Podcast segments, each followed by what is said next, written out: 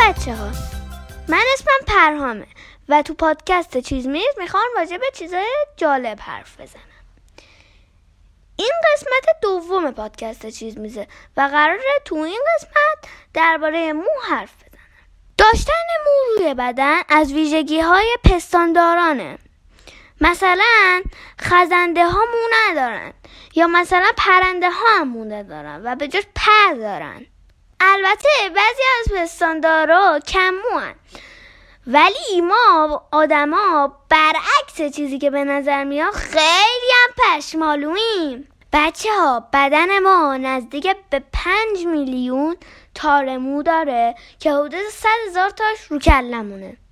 مو از سوراخ‌های ریزی که روی پوسته بیرون میاد. اسم این سوراخ‌های ریز فولیکوله و کسایی که رنگ موهاشون سیاهه کمتر از بقیه فولیکول دارن.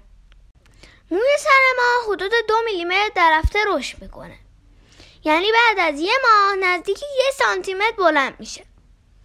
البته خب این میزان رشد مو تو آدمای مختلف با هم فرق داره. برای بعضیا ممکنه تا 2 سانتیمتر در ماه هم برسه.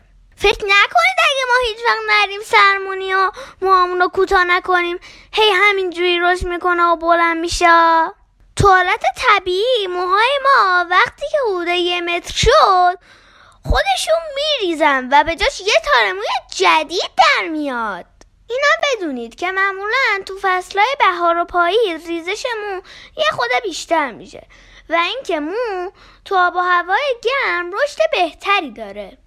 یه چیز جالب دیگه در مورد مو اینه که تقریبا هیچ وقت فاسد نمیشه و میتونه سالهای سال در مقابل پوستگی مقاومت کنه. همونطور که احتمالا خودتون قبلا تجربه کردید، مو اگر خشک باشه با مالش الکتریسیته ساکن تولید میکنه. ولی اینو بدونید که این برای سلامتی موها مضره و نباید کاری کنیم که توی موهامون الکتریسیته ساکن تولید بشه. و آخرین نکته اینه که کمیاب ترین رنگ مو تو دنیا قرمزه. فقط 1% مردم دنیا رنگ موهاشون به طور طبیعی قرمزه. خب بچه ها، امیدوارم که از این قسمت پادکست چیز میز خوشتون اومده باشه.